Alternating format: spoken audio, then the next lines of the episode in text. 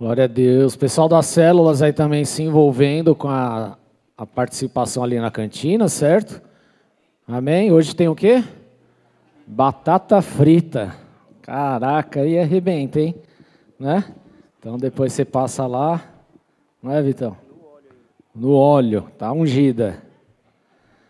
Passa lá e encomenda a sua em nome de Jesus, tá bom?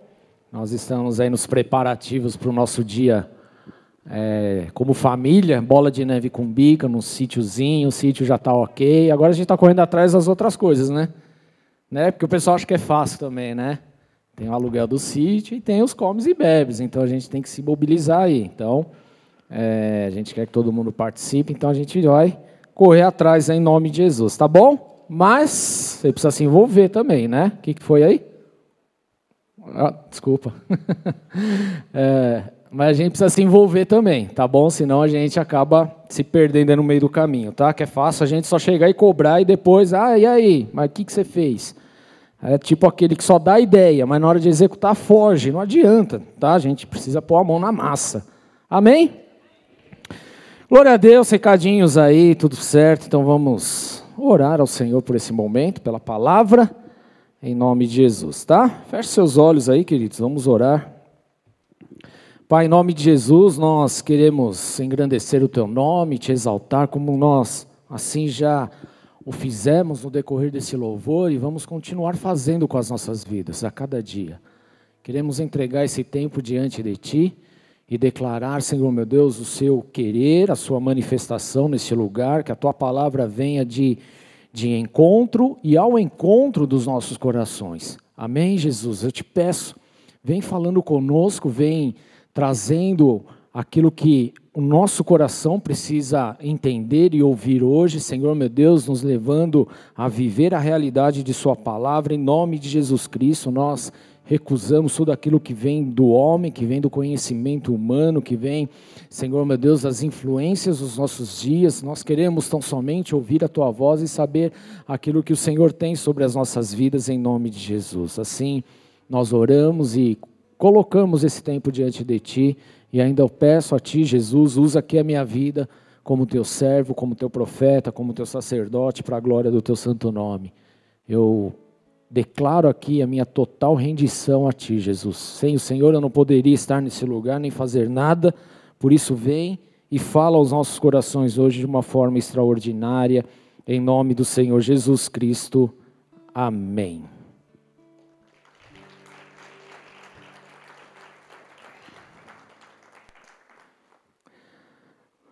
Queridos, é muito comum hoje em dia nós recebermos diversas orientações e sermos impulsionados a nós estarmos sempre literalmente por cima da carne seca. Talvez você já tenha escutado essa, esse termo, né? Tanto quanto chulo, mas muito usado hoje em dia, né? Que nós precisamos estar por cima, que a gente precisa é, é, fazer acontecer, seja a forma que for, que nós precisamos estar em evidência, a gente precisa se fazer conhecido, quem não é lembrado não é conhecido, e um monte de coisa assim. A gente está habituado a esse tipo de coisa, e não só habituado a ouvir, mas infelizmente nós também, por diversas vezes, nós acabamos agindo exatamente dessa forma. Eu posso perguntar aqui sem receio nenhum, a começar por mim, quantos aqui já já não desejaram ser conhecidos em algum momento da vida, sim ou não? Seja no trabalho, seja, sei lá, num relacionamento, no onde você mora, no curso que você faz, na faculdade, há aqueles que acabam se se aparecendo muito mais do que deveria, e aquilo você fala, meu, eu deveria fazer isso e ser assim também, porque aí todo mundo está envolvido com ela, todo mundo quer estar tá perto dessa pessoa, ninguém quer ficar perto de mim porque eu sou mais de boa e tal, e às vezes a gente cai nesse, nessa enganação e a gente acha que para nós podermos fazer alguma coisa, então a gente precisa estar 100% em evidência das pessoas que estão à nossa volta. Só que essa é uma grande mentira que Satanás tem colocado no mundo, tem colocado colocado nos corações, tem colocado em nossas vidas. Por que, queridos, que isso de fato é uma grande mentira que Satanás tem implantado no nosso coração? Porque quando a gente começa a querer se aparecer, a estar em evidência, a ser o cara, a pessoa que todo mundo conhece, nós estamos dando muito, mas muito pano para manga. Para quê? Para que o orgulho reine na nossa vida. E a gente se torna pessoas orgulhosas, e a gente se torna pessoas inacessíveis, pessoas com coração é, exaltado demais, e isso vai nos levando e nos impulsionando sem que a gente perceba. Então, aquilo que de repente você poderia muito bem estar numa roda de amigos e conversar e tal, de repente você já se afasta deles, porque agora não faz mais parte do seu clube. Agora, então, você é uma pessoa que está acima da média e você agora quer então estar envolvido com outros tipos de pessoas. E tudo isso, querido, vai acabar trabalhando o orgulho na nossa vida. Só que a palavra de Deus fala que, que ele, ele abate os orgulhosos, tudo bem? Fala, Deus abate os orgulhosos. Então, se nós queremos viver algo poderoso da parte de Deus, a primeira coisa que a gente precisa fazer é romper com o orgulho. Tudo bem? E o orgulho aqui, querido, ela toma várias coisas na nossa vida. Porque às vezes você tem o orgulho justamente de você ser o queridinho da turma. Ou talvez você tenha o orgulho porque você estuda um pouco mais.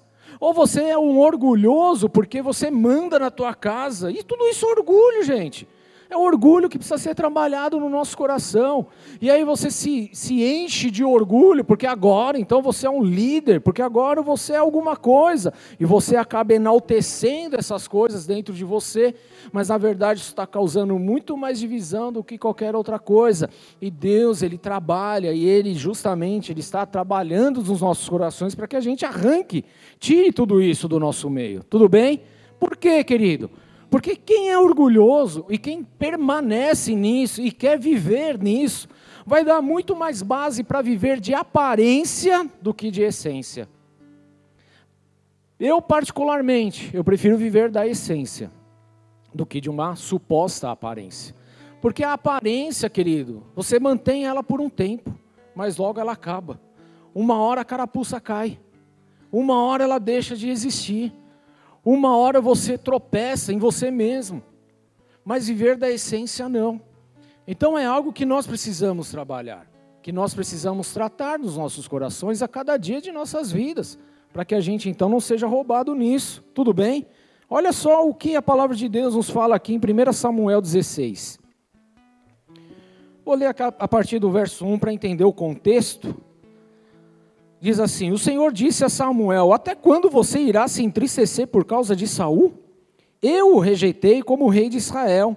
Encha um chifre com óleo e vá a Belém. Eu o enviarei a Jessé. Escolhi um dos seus filhos para fazê-lo rei. Samuel, porém, disse: Como poderei ir? Saul saberá disso e me matará. E o Senhor disse: Leve um novilho com você e diga que foi sacrificar ao Senhor. Convide Jessé para o sacrifício e eu lhe mostrarei o que fazer. Você irá ungir para mim aquele que eu indicar. Samuel fez o que o Senhor disse. Quando chegou a Belém, as autoridades da cidade foram encontrar-se com ele, tremendo de medo, e perguntaram: Vens em paz? Respondeu Samuel: Sim, vem em paz. Vim sacrificar ao Senhor. Consagre-se e venha ao sacrifício comigo. Então ele consagrou Jessé e, seus, e os filhos dele e os convidou para o sacrifício. Quando chegaram, Samuel viu Eliabe e pensou: com certeza é esse que o Senhor quer ungir. O Senhor, contudo, disse a Samuel: Não considere a sua aparência nem sua altura, pois eu o rejeitei. O Senhor não vê como o homem, o homem vê a aparência, mas o Senhor vê o coração. Então Jessé chamou Abinadab e o levou a Samuel. Ele, porém, disse: O Senhor também não escolheu esse. Em seguida, Jessé levou Samá a Samuel, mas esse disse: Também não foi esse que o Senhor escolheu. Jessé levou a Samuel sete de seus filhos, mas Samuel lhe disse: O Senhor não escolheu nenhum desses. Então perguntou Jessé, a Jessé: Esses são todos os filhos que você tem? Jessé respondeu: Ainda tenho o caçula, mas ele está cuidando das ovelhas. E Samuel disse: Traga-o aqui, não nos sentaremos para comer enquanto ele não chegar. Jessé mandou chamá-lo e ele veio. Tudo bem? Só para a gente compreender aqui, queridos. Saul ele foi rejeitado da parte de Deus, porque o orgulho subiu no coração. Ele fez o que não era para ser feito. O orgulhoso é justamente aquele que acha que pode fazer tudo e que não vai ter problema nenhum. É aquele que acha que pode se intrometer em todas as coisas e está tudo bem. Esse era Saul. E Deus o rejeitou por conta disso, porque ele fez aquilo que não era agradável aos olhos de Deus. E aí Deus, ele chega justamente para o profeta Samuel e fala, meu, por que, que você está triste ainda por causa desse cara? Por que está entristecendo o teu coração? Eu já o rejeitei. Agora é o seguinte: pega o chifre, encha de óleo e vai no lugar que eu vou ungir um novo rei de Israel. Vai ser lá. E olha só que interessante, querido, porque ao chegar lá, Jessé, ele tinha uma família grande. Nós estamos falando aqui de oito irmãos. É uma família grande. E aí os profetas pedem para chamar. Só que o próprio profeta, ele é sujeito às suas próprias vontades também. Tanto que quando chega o primeiro filho ali de Jessé, ele olha, vê a estatura, vê que ele era grande, um homem forte e tal. Por quê? Porque isso era o que era desejável aos olhos humanos, aos olhos daquele que iria comandar um exército, que iria comandar uma nação, que iria estar à frente de batalhas. Então era um homem que deveria ser forte. Esse é o conceito humano, tudo bem, queridos? Só que Deus ele chega e ele fala justamente para Samuel o seguinte: Samuel, presta atenção, eu rejeitei não é esse que eu quero para mim, não é esse que eu vou ungir, não é esse que eu estou preparando, não é esse que eu estou separando, não é esse cara que eu vou derramar o óleo sobre a cabeça dele e ungir rei.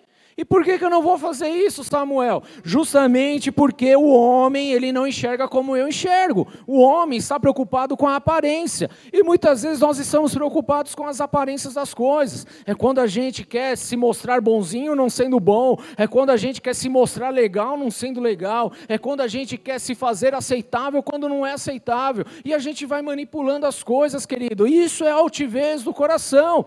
E Deus ele estava justamente falando a respeito disso. Vocês enxergam uma aparência, uma forma, algo que vai passar e que não é isso. Vocês têm que estar atentos exatamente àquilo que eu estou enxergando, porque eu quero saber o que está no coração do homem. Então é pouco importa a aparência, pouco importa se você pega todas as escalas, pouco importa se você vai em todas as células, pouco importa isso. O que importa é o que está no coração, querido. E Deus ele justamente ele quer trabalhar isso na nossa vida, porque às vezes, querido, a gente olha para a própria igreja e fala: ah, mas puxa vida, esse aí nunca vai na célula. E a gente não percebeu que nós estamos colocando, inclusive, um orgulho no nosso coração. Presta atenção, igreja, porque eu não estou aqui enaltecendo quem não vai na célula, porque deveria estar na célula. Aí já é um outro culto que a gente tem que trabalhar com esses aí, tudo bem? Mas às vezes a gente se pega na altivez, no orgulho do nosso coração, porque a gente fala: não, eu vou na célula, eu participo do ministério, eu estou lá todo domingo. E a gente está se enchendo de orgulho. Mas Deus está falando: cuidado com a aparência. Porque de repente você vai em toda a célula, mas o teu coração tá, não está querendo ficar lá. Você vai por ir, você vai para bater cartão, você vai só para se apresentar, para bater uma continência, para assinar um registro lá. Você está no ministério, está lá todo domingo, só para não ouvir depois do líder por que você não foi. Então, na verdade, você não está de coração, não adianta absolutamente nada. Então, Deus ele está tratando essas questões, Ele está trazendo à tona uma, uma série de coisas sobre as nossas vidas que nós precisamos nos atentar. Porque Deus ele está procurando aquele que tem essência, aquele que está o coração disposto, aquele que está disponível de fato, querido, para fazer a vontade dele. Não é aquele que está vivendo de aparência. Querido, quantas vezes nós estamos de aparência na igreja? Quantas vezes nós estamos de aparência no nosso trabalho, fazendo um sorrisinho na cara, mas na verdade você quer chutar o balde? Aparência, querido. Só que lá você não chuta o balde porque você olha para os boletos que você tem que pagar no mês. Dentro da igreja você já chuta o balde, porque aqui você não tem boleto para pagar, né? Então muitas vezes nós acabamos justamente deixando de lado umas verdades, engolindo o quadrado outras, porque nós estamos vivendo ainda da aparência. de uma aparência, querido, que um dia vai acabar, de uma aparência, querido, que um dia ela vai tropeçar nela mesma, de uma aparência que um dia ela vai deixar de te honrar. É isso que vai acontecer, porque isso é o que a aparência faz. E Deus ele está falando, Samuel, presta atenção, não é como você enxerga, não é conforme o homem olha, mas é conforme eu vejo no coração. Então o que, que está no coração? Porque Deus ele rejeitou aqui e nós não estamos falando de um homem que era mau. Nós não estamos falando de um filho de Jessé que era ruim, porque em nenhum momento fala isso aqui. Chegou Samuel, viu Eliabe e pensou, com certeza é esse que o Senhor quer ungir. Não, não era. Mas ele não era um homem mau. Mas ele não tinha um coração com essência. Tudo bem? Ele tinha aparência, ele tinha robustez, ele tinha cara de crente. Mas e o coração? Como que estava o coração? E Deus fala: Não, eu não olho a aparência do homem, eu olho o coração. E aí vem Abinadab. E aí ele fala: ah, Deve ser esse, mas o Senhor fala: Não, também não é esse que eu escolhi. E olha só que interessante, porque o que nós começamos a ver aqui é que Gessé começa a apresentar os filhos dele meio que numa numa categoria assim, do que eu acho melhor para baixo. No conceito do pai. Olha só que interessante isso. Eu não quem é pai e mãe aqui? Fala a verdade, com muita sinceridade no coração. Você não acha o teu filho o melhor da galáxia? Às vezes, quase sempre. Não é verdade? Nasceu o bebezinho da mamãe e do papai. Ele é o bebezinho mais lindo da face da terra, não é? Vira pro teu irmão e fala: Mentira. Olha direito. Não parece um joelhinho? Hã? Não é verdade? Mas para a gente é o melhor. Jessé estava justamente tomando base nisso daí. Não, peraí. Os profetas vêm aqui, vou começar pelo maior, pelo mais forte, pelo que, meu, todo mundo teme. Desce aí, pode vir, mas não era ele. E muitas vezes nós agimos dessa forma também. A gente quer apresentar algo que parece bom, que parece agradável, que parece legal, mas na verdade não é. E o que está no coração? Porque Deus ele está atrás de pessoas de coração, querido. Não é de aparência. Não adianta nada a gente ter aparência, mas não ter coração. Não adianta nada a gente ser bonito por fora e podre por dentro não adianta absolutamente nada. E Deus ele se preocupa em tratar justamente essas coisas, e muitas vezes nós queremos enaltecer a nós mesmos, nós queremos nos levantar, a gente permite que o nosso ego se infle, se infla, né? A gente permite então que a nossa vaidade esteja acima, não, porque eu sou melhor. Se eu não estiver lá, as coisas não vão acontecer. Se eu não participar, as coisas não vão andar. Se eu não conduzir, as coisas não vão acabar bem. Se eu não estiver lá para fazer, o ministério não vai andar. Se eu não for no meu trabalho, as coisas vão desandar. E a gente acha que a gente é, é, é, o, é o, o Superman das coisas. E não é, querido. Não é. Falta no teu trabalho cinco dias seguidos para você ver o que vai acontecer. Teu chefe nem vai lembrar que você existe, nem precisa vir mais. Porque essa é a realidade. Só que a gente, a gente começa a enaltecer demais a nós mesmos. E aí a gente começa a entrar nesse círculo vicioso de achar que agora, porque eu estou aqui, então as coisas têm que fluir, vai acontecer. Se eu não estou, vai ser uma catástrofe total. Não, querido. Deus conta com pessoas que estão com o coração disponíveis, com os corações disponíveis. Deus ele não conta com pessoas que são boas nas coisas, mas muito mais ainda orgulhosas. Não, Deus não conta com esses. Então não adianta você querer ser a última bolacha do saquinho, porque não vai rolar. Não pense que sem você as coisas não têm graça. Não pense, querido. Isso só está mostrando que no nosso coração existe um grande orgulho. E muitas vezes nós queremos estar na, em evidência.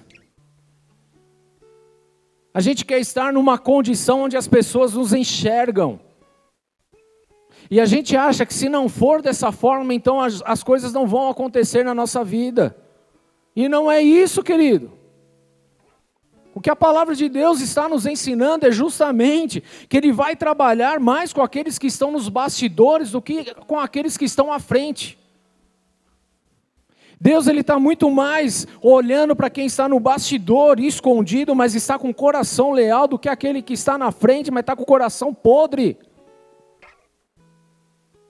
Na verdade, Deus quer levantar aqueles que estão nos bastidores, esquecidos, colocados de lado, porque sabe que com eles ele pode contar, porque independente do número, de condição, do que tem, do que deixa de ter, ele continua fazendo, ele continua tocando, ele continua ali trabalhando, ele não vai parar.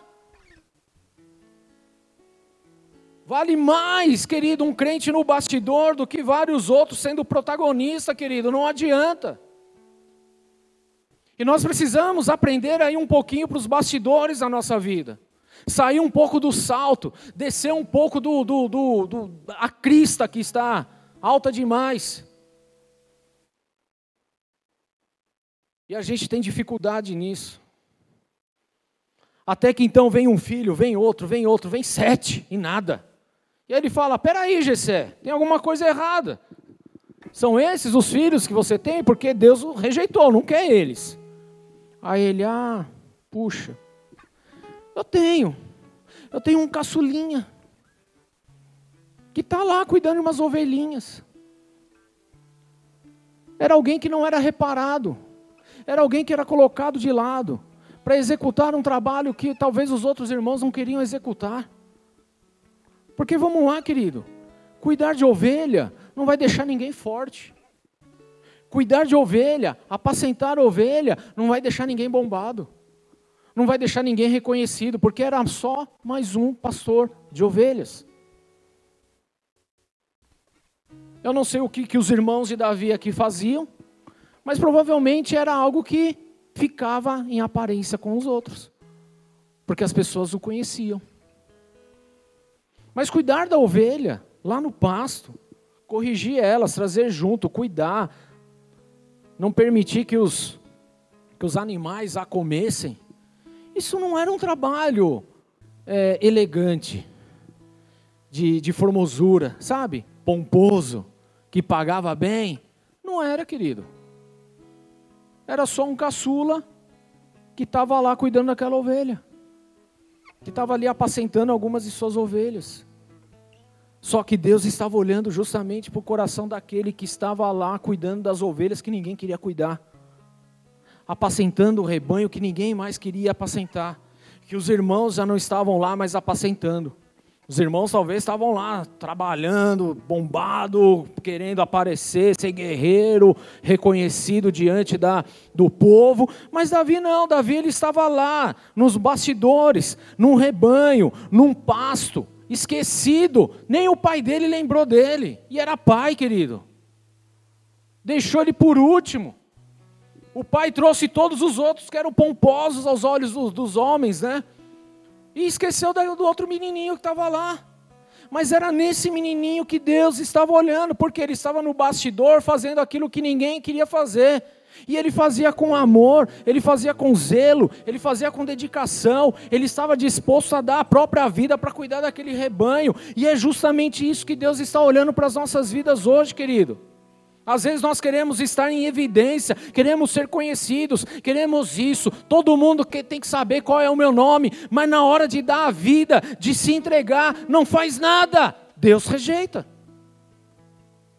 Em compensação, aquele que ninguém conhece, que ninguém sabe o nome, mas está lá, está apaziguando, está cuidando, está indo atrás, está fazendo isso. Deus está olhando. Por quê? Porque é o coração, querido.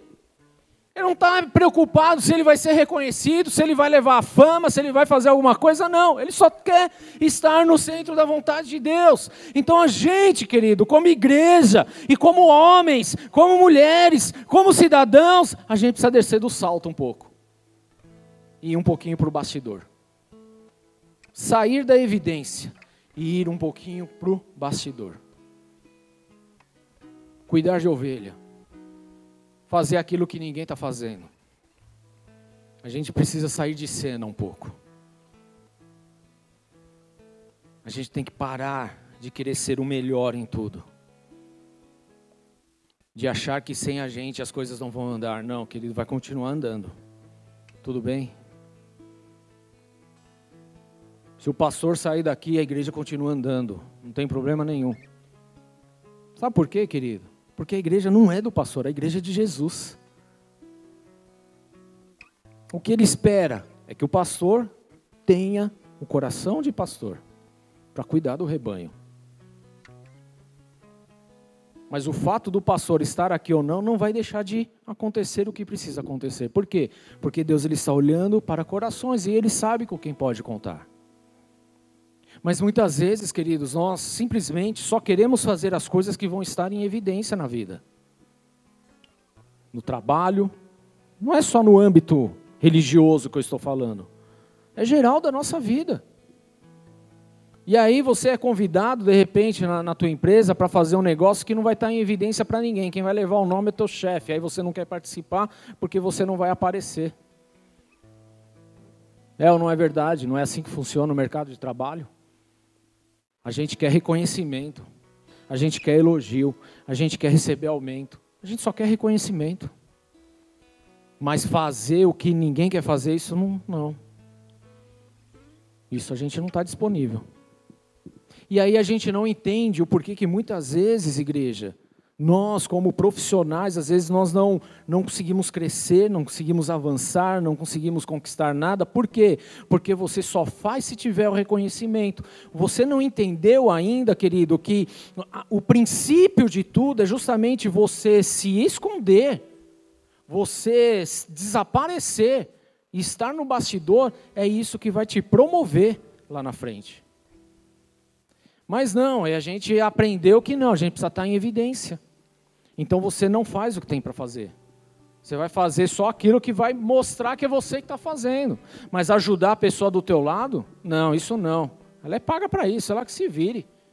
Aí você não está lá, não está ajudando. Aí você não é, divide o seu conhecimento da área com a pessoa que está do seu lado. Querido, como que Deus vai exaltar uma pessoa que não consegue dividir aquilo que ela recebeu? A gente quer receber a exaltação, mas a gente não quer dividir nada. E Davi era esse homem que estava justamente com o coração aberto, porque ele não queria aparecer. Ele só queria fazer e agradar a Deus. Ele era um adorador nato. Porque enquanto ele estava cuidando das ovelhas, ele estava adorando o Senhor. Enquanto precisava dar a vida pelas ovelhas, ele estava lá, matando o leão, matando o urso, estava correndo, estava fazendo o que precisava fazer, sem ninguém olhar, querido. O problema é quando nós queremos fazer as coisas com as pessoas olhando. Aí está o problema.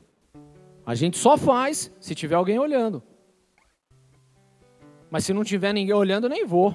Falo que vou, mas não vou, porque não vai ter ninguém mesmo. O que, que eu vou ganhar? Não vou ganhar nada. E aí a gente vai levando a vida dessa forma. Querendo a evidência, querendo os holofotes, querendo as coisas centradas em nós mesmos, sendo que nós deveríamos sair de cena, ir para os bastidores e ficar lá, trabalhando em oculto, escondido, sem querer ter reconhecimento nenhum.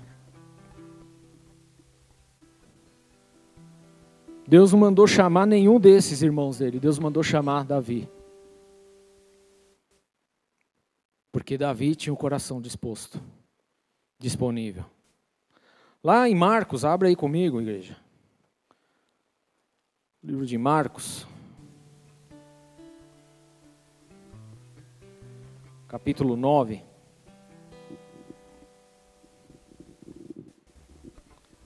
Verso 33 fala assim: E chegaram a Cafarnaum. Quando ele estava em casa, perguntou-lhes: O que vocês estavam discutindo no caminho? Jesus está fazendo essa pergunta para os discípulos, tudo bem? O que vocês estavam discutindo no caminho? Mas eles guardaram silêncio, porque no caminho haviam discutido sobre quem era o maior. Quem era quem? Maior. quem estava em evidência. Olha que discussão espiritual que os discípulos estavam tendo. Mas Jesus pegou a fita. E Jesus ele ganhou a cena. Fala pro teu irmão aí, Jesus ganhou a cena, viu? E ele está te perguntando o que, que vocês estavam discutindo lá atrás. O que, que vocês estavam conversando? E eu já falei, né, várias vezes, e a semana passada aqui, que quando Jesus pergunta, ele não quer a resposta, né? Que ele já tem a resposta. Ele é onisciente, onipresente, onipotente. Ele quer pôr você para pensar e eu. E aí Jesus está aqui, ó. Peraí, o que, que vocês estavam discutindo no meio do caminho mesmo? E eles ficaram de segunda. Não vou nem abrir minha boca, vou ficar na minha. Porque no meio do caminho, no meio do trabalho, no meio do processo, eles estavam discutindo quem era o maior entre eles. E será que de repente essas discussões também não acontecem na nossa vida? Não, eu sou o maior aqui. Eu sou o melhor. Não, se eu não tiver no louvor, não vai ter louvor. Se eu não tiver no altar, não vai ter culto. Se eu não estiver na dança, não tem dança. Se eu não estiver recebendo as pessoas, ninguém vai entrar. Sei lá, querido. Olha só. Não é assim? E a gente chega no trabalho e age da mesma forma. Não, que se eu não executar isso, ninguém mais vai fazer. Porque eu sou maior. Se eu não fizer, não vai sair certo. E toda vez que eu deixo as pessoas fazerem, isso é errado. Então é melhor que eu faça mesmo. Porque eu fazendo vai dar certo. Porque eu sou bom, eu sou o melhor. Eu sou grande nessa situação. E a gente não faz isso, igreja. Convenhamos aqui, analisa um pouquinho. Dentro de casa, talvez também. A gente não faz isso. Eu não sei quem tem irmãos aí, né? Mas vira e mexe, sai uns pau, não sai? Porque um quer ser melhor que o outro. Um quer colocar a culpa no outro. Não é assim que acontece? E isso é o quê? Eu lembro da minha infância, era o pau fechava. Eu e minhas irmãs. Fechava, literalmente. Por quê? Porque ninguém queria assumir nada, mas todo mundo queria ser o bonzinho, queria aparecer, queria ser, né? Nossa, esse é o filho educado do seu Rubens e da dona Cida, né? A gente era mesmo. De vez em quando, né? Mas os discípulos, e eu estou mostrando justamente isso para você entender, querido, que isso acontece nos nossos dias, tudo bem? Na nossa vida, no nosso cotidiano. Em muitas circunstâncias, em muitas áreas da nossa vida, querido. E a gente fica e entra nessa, nesse balaio de gato achando que se não for a gente as coisas não vão acontecer, não vai rolar, não vai ter, não vai isso, não aquilo, não, porque eu sou melhor, eu que conheço, eu sei de tudo, eu sei aonde passa o fio, aonde sai o fio, eu sei, eu sei de todas essas coisas, eu sei qual é o acorde, qual não é, a hora que entra, a hora que sai, a hora que abre, a hora que fecha, eu sei. E a gente fica querendo ganhar o mundo com isso, achando que a gente vai ganhar alguma coisa. Jesus estava aqui tratando deles exatamente nisso. O que vocês estavam discutindo lá atrás? Mas eles guardaram o silêncio, porque no caminho haviam discutido quem, sobre quem era o maior. E assentando-se, Jesus chamou os doze e disse: Se alguém quiser ser o primeiro, será o último. Uau! Quem já quis ser primeiro aí? Hã? Seja o último. Tudo bem? E ele continua: Se alguém quiser ser o primeiro, será o último e servo de todos. Se você quer ser grande, se você quer ser reconhecido de verdade, se você quer ser útil para essa geração, você tem que se tornar o último e servir a todos. É isso que Jesus está ensinando. Não adianta você querer ser reconhecido, você ter um grande nome, você ser muito bom no que você faz, mas você não estar disposto e nem descer do salto para ajudar o próximo, para fazer com que o outro caminhe, para estar servindo aquele que precisa. Não adiantou nada. Não adiantou você ter a tua faculdade, o teu MBA, o teu PhD. Não adiantou nada disso se você não está disposto justamente a, a descer do salto, a ensinar, a conduzir essas pessoas, a servir essas pessoas que estão à sua volta hoje e que carecem desse entendimento de que você adquiriu ao longo dos anos, querido. Não adianta nada, igreja. Não adianta. E Jesus ele está aqui meticulosamente falando: se você quer ser o primeiro, seja o último e comece a servir a todos aqueles que estão na sua frente. Nós muitas vezes nós queremos os status, nós queremos os cargos, nós queremos tudo, mas a gente não quer servir. Nós não estamos disponíveis para o serviço, nós não estamos disponíveis para justamente é, é, dividir aquilo que a gente aprendeu. Mas nós queremos os status, nós queremos as funções, nós queremos os cargos, nós queremos o reconhecimento, mas a gente não quer servir a nada, a ninguém. E Jesus está falando: quer ser o primeiro, seja o último e servo de todos. Sirva a todos. Esteja disponível a servir a todo aquele que se achegar. É isso que Jesus está tratando aqui. Só que nós temos uma dificuldade quando fala em serviço, nós temos uma dificuldade quando fala em doação, nós temos uma dificuldade quando se fala em dar algo. Temos dificuldade. Sim ou não? Temos dificuldade, muita dificuldade, em abrir mão, em deixar o nosso status, a nossa condição para ir ajudar alguém. Nós temos dificuldade, querido. Nós temos dificuldade na nossa vida, por quê? Porque nós deixamos os bastidores e agora a gente só quer o holofote sobre nós. E aí, quando o holofote bate sobre nós, querido, sabe o que, que acontece? A gente deixa de servir, a gente deixa de amar, aí a gente já não pode mais se misturar com o pessoal da comunidade, aí a gente já não pode mais descer do salto, por quê? Porque agora você tem que manter uma aparência, uma pose, um status. E a gente só quer se aparecer, a gente quer ser conhecido. A gente quer ser os influencers de, de, desse, dessa geração no nosso Instagram, no nosso TikTok, postando um monte de asneira por aí, mas a gente não está disponível para ensinar, para ajudar, para estar servindo, ajudando as pessoas. A gente não faz um prato de comida, a gente não entrega para um necessitado. A gente já se acha, sabe o quê? Os teólogos de plantão, então a gente não pode vir no mergulhando na palavra para aprender um pouquinho mais sobre a palavra de Deus. Aí a gente acha que a nossa família, quem manda lá em casa sou eu, e aí a gente não precisa vir no discipulado de casais então para aprender um pouquinho e tá lá tomando pau, porque não desceu do salto. Porque se acha maior, se acha grande, se acha o gigante. Você acha que você vai resolver todos os problemas, que sem você ninguém vai, não vai dar nada. E não é assim, querido. Precisamos descer do salto. Os discípulos estavam discutindo para saber quem era o maior ali. E o que, que eles ganhariam com isso? Não ganhariam absolutamente nada, como não ganhou nada, porque Jesus falou: Meu, isso pouco importa. Se você quer ser grande, se você quer ser maior, se você quer ser reconhecido, então sabe o que você tem que fazer? Tem que ir para o final da fila e servir todo mundo que está na frente. É isso que você tem que fazer. Mas a gente tem dificuldade nesse aspecto. Porque a gente chega no trabalho, a gente não quer servir quem está do nosso lado. Estou mentindo? Não quer, querido. A gente não quer dividir o nosso conhecimento.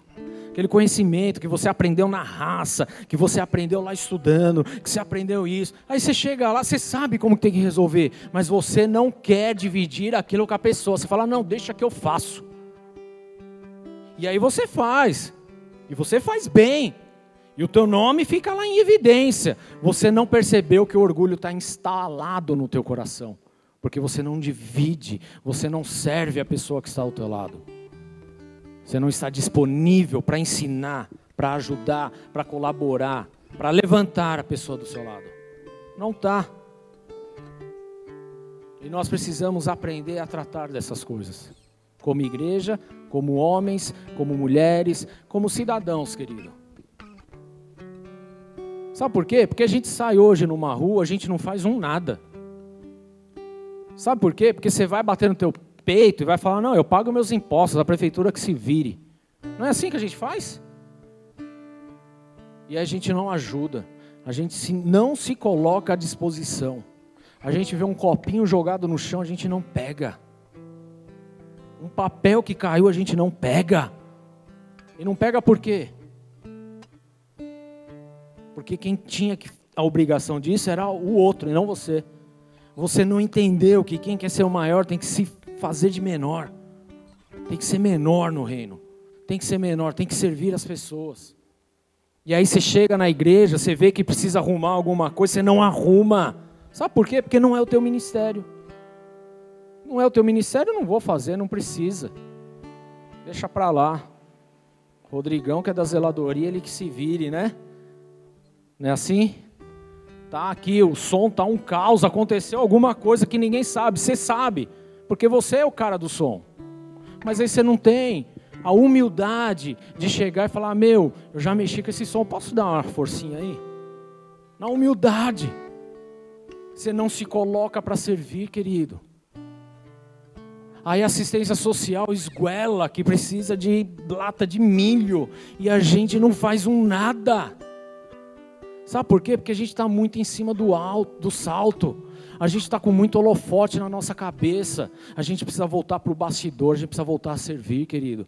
A gente precisava visitar mais a, o pessoal da comunidade. A gente precisava ir, sabe aonde? Em hospitais, querido. A gente deveria ir, sabe aonde? Em asilos, em centros de recuperação. Eu acho que todo cristão deveria ir, querido. Trabalhar de verdade. Não só cristão, todo mundo, querido, para entender o que é a vida para sair de cena um pouquinho e se colocar à disposição daqueles que estão precisando. Mas a gente não faz isso porque na nossa cabeça fala, não, o outro faz. O que o outro faz, querido? Nós temos que fazer, é a gente que tem que se mobilizar. Não é o outro.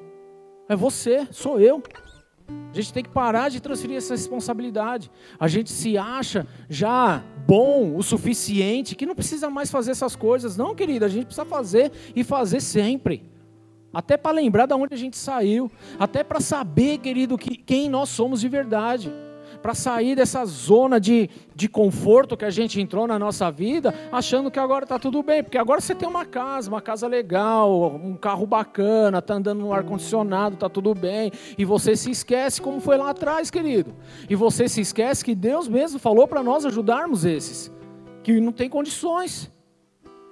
Aí você fala: não, mas eu não, isso aí não é meu chamado, não é minha vibe, não. Querido, não tem essa de chamado ou de vibe, não. É você se colocar à disposição, querido, porque Deus está falando aqui: seja o último e servo de todos.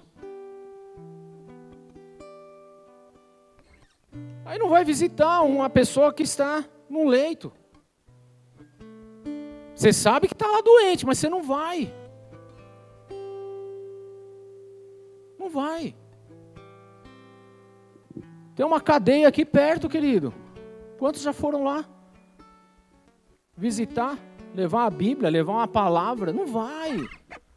E eu até entendo, querido, que talvez você não tenha a linguagem dos caras lá, não tem problema nenhum, mas vai e faz, querido.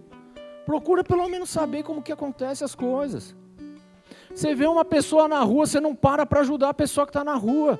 Você vê uma veinha lá que está andando, tropicando na calçada, você não dá a mão para dar o suporte para ela atravessar o raio de uma calçada. A gente não faz isso porque a gente já se acha bom demais. E a gente se esqueceu que nós devemos servir a todos. A todos, querido. Servir. E a gente fica na nossa condiçãozinha lá. Não, eu só faço se for isso. Eu só faço se for dessa forma. Querido, olha o que Jesus está falando.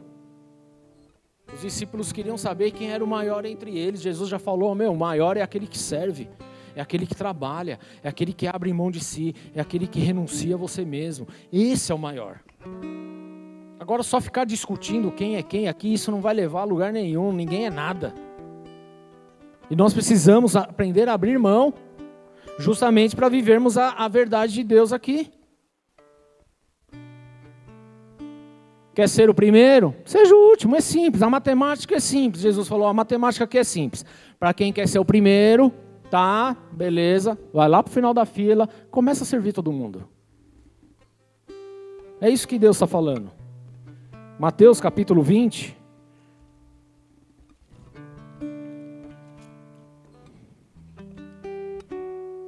Verso 20.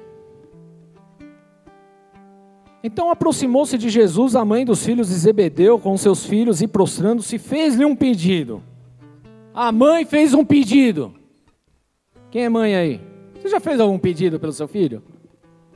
Já, né? Normal. Mas olha só o desenrolar da coisa. O que você quer? perguntou ele. Ela respondeu: Declara que no teu reino esses meus dois filhos se assentarão, um à tua direita e o outro à tua esquerda. E Jesus lhe disse: vocês não sabem o que estão pedindo. Podem vocês beber o cálice que eu vou beber? Podemos, responderam ele. Claro, Jesus, estamos juntos, estamos na jogada, estamos na parada. Aí Jesus falou: tá bom. Certamente então vocês beberão do meu cálice, mas assentar-se à minha direita ou à minha esquerda não cabe a mim conceber. Esses lugares pertencem àqueles para quem foram preparados por meu Pai. Quando os outros dez ouviram isso, ficaram indignados com os dois irmãos. Indignado. Você acha que eles tinham razão em estar indignados? Quem acha que sim? Eu também acho. Eu, estaria indignado. O cara folgado. Como que ele vai fazer um pedido desse para Jesus? Nós estamos todos juntos aqui. Tá todo mundo aqui comendo do mesmo pão, na mesma mesa caminhando na mesma rua, vivendo as mesmas coisas. Como é que eles querem uma coisa dessas e deixar todo mundo para trás? É óbvio que iria ficar indignado. Normal. E a gente fica mesmo, querido. Mas aí Jesus ele fala: Jesus os chamou e disse: Vocês sabem que os governantes das nações as dominam. Aqui Jesus está falando de coisas do mundo, tudo bem? Você sabe como que funciona o mundo. Eu vou explicar para vocês, ó. Os governantes dominam e as pessoas importantes exercem poder. Até aqui está tudo bem. É o mundo, tudo bem, querido? É o princípio mundano. Mas aí ele continua aqui, versículo 26. Não será assim entre vocês. Ao contrário, quem quiser tornar-se importante entre vocês, deverá ser o quê? Servo. Tem alguém querendo ser importante na vida? Tem que ser servo. Tem que ser servo. E quem quiser ser o primeiro deverá ser escravo. Como filho do homem, está falando dele aqui, que não veio para ser servido, mas para servir e dar a sua vida em resgate por muitos. Oh. Aí apertou, né? Apertou. Porque o nosso conceito, querido, é sempre de querer estar em evidência, porque nós aprendemos isso desde pequenininhos, essa é a verdade. O princípio mundano, o princípio do homem, o princípio desse planeta onde a gente está inserido, corrupto, cheio de pecado, o princípio é esse. Você tem que estar em evidência, você tem que exercer o seu poder, você tem que mandar. É isso que você tem que fazer. Mas Jesus está falando agora entre nós, entre aqui, no meu reino, as coisas não é igual ao reino deste mundo. Se aqui você quer ser grande, você precisa servir. Se você quer ser reconhecido, você precisa servir. Se você quer ser o primeiro, então você se torne escravo. Sirva. É um conceito totalmente diferente. E por que, que eu estou falando isso, querido? Porque nós sempre falamos aqui de princípios espirituais, amém? Tudo bem, querido?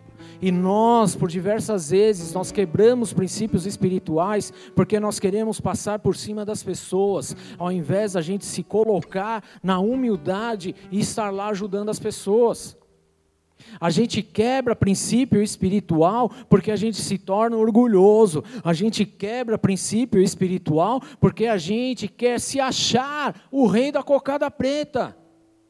A gente quebra princípio espiritual porque a gente acha que a gente é alguma coisa.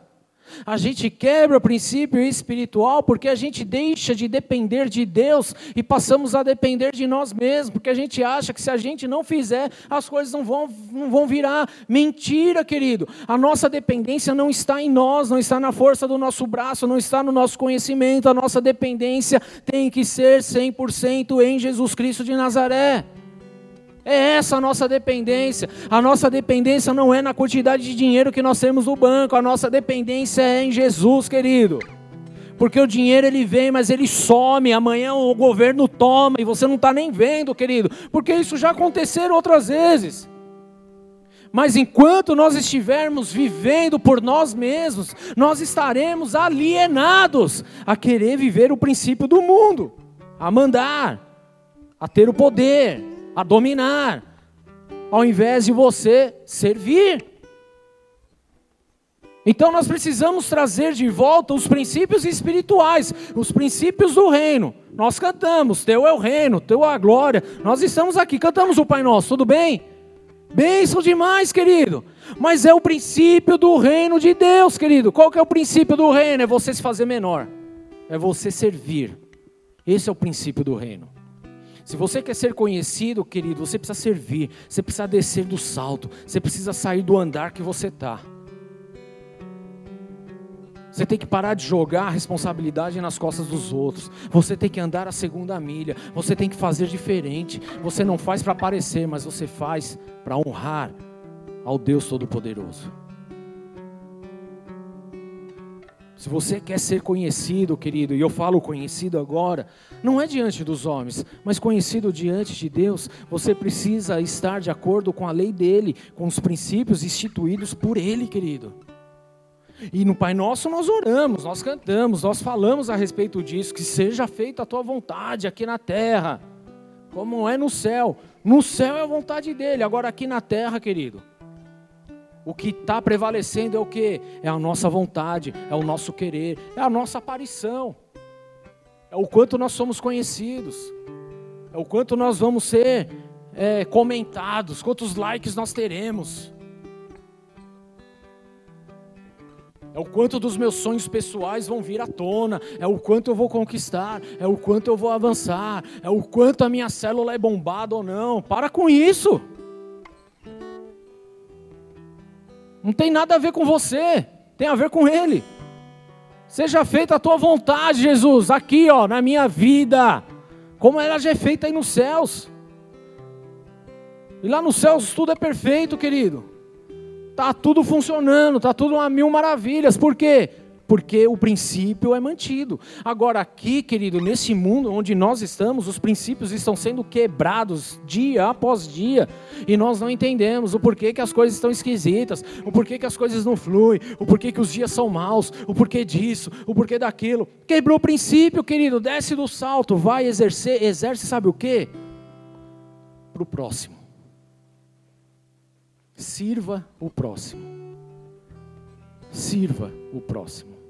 Sirva aqueles que estão à sua volta. Só sirva.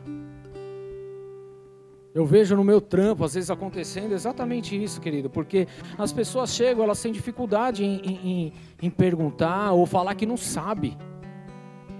Tem muita dificuldade. E eu vejo, às vezes, a pessoa fazendo de uma forma e eu chego e falo: Meu, deixa posso te explicar um negócio aqui? Porque eu sou o chefe dela, eu poderia chegar e mandar numa boa, ela tinha que baixar a cabeça e acabou. Aos olhos do mundo é isso que funciona. Eu já posso te ensinar um macetezinho nesse negócio aqui, que eu estou vendo que você está tá apanhando para fazer.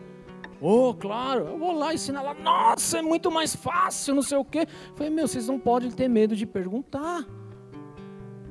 Vocês não podem ficar com medo de falar que não sabe, que está na dúvida. Fala. Porque um dia eu também não sabia, mas teve alguém que parou para me ensinar. E está tudo bem, querido. E a gente precisa viver essa essência na nossa vida. Nós precisamos, querido. Você não é o teólogo do mundo. Eu não sou. Eu preciso aprender, eu preciso buscar, eu preciso me envolver, eu preciso estar atento a isso, querido. Mas, pastor, você conhece muito de Bíblia? Aos seus olhos pode ser que sim, querido. Mas quando eu vejo outros falando, eu falo, meu, acho que eu não conheço nada de Bíblia, eu preciso me aprofundar mais, eu preciso mergulhar mais, eu preciso estudar mais. E normal, querido, não é vergonha nenhuma. E a gente precisa entender isso, saber disso. E a gente tem, como, como no nosso coração, a gente tem essa dificuldade de abrir, de falar que não sabe, de expor, de estar disponível para ajudar. A gente tem muita dificuldade, querido, tem muita dificuldade. Muita, não é pouca, mas é muita. Por quê? Porque o orgulho está lá instalado no coração. A altivez está lá. E você acha que não. Você acha que não. Só porque você anda de ônibus, você acha que então você não tem orgulho. Tem orgulho. Você acha, não, pastor, eu moro em Cumbica, como é que eu vou ser orgulhoso? É orgulhoso. É orgulhoso. Porque você não deixa as pessoas chegar perto de você para te ensinar, você não abre o teu coração, você não se quebranta, você não fala a verdade, você não confessa os pecados, tem orgulho. Orgulho.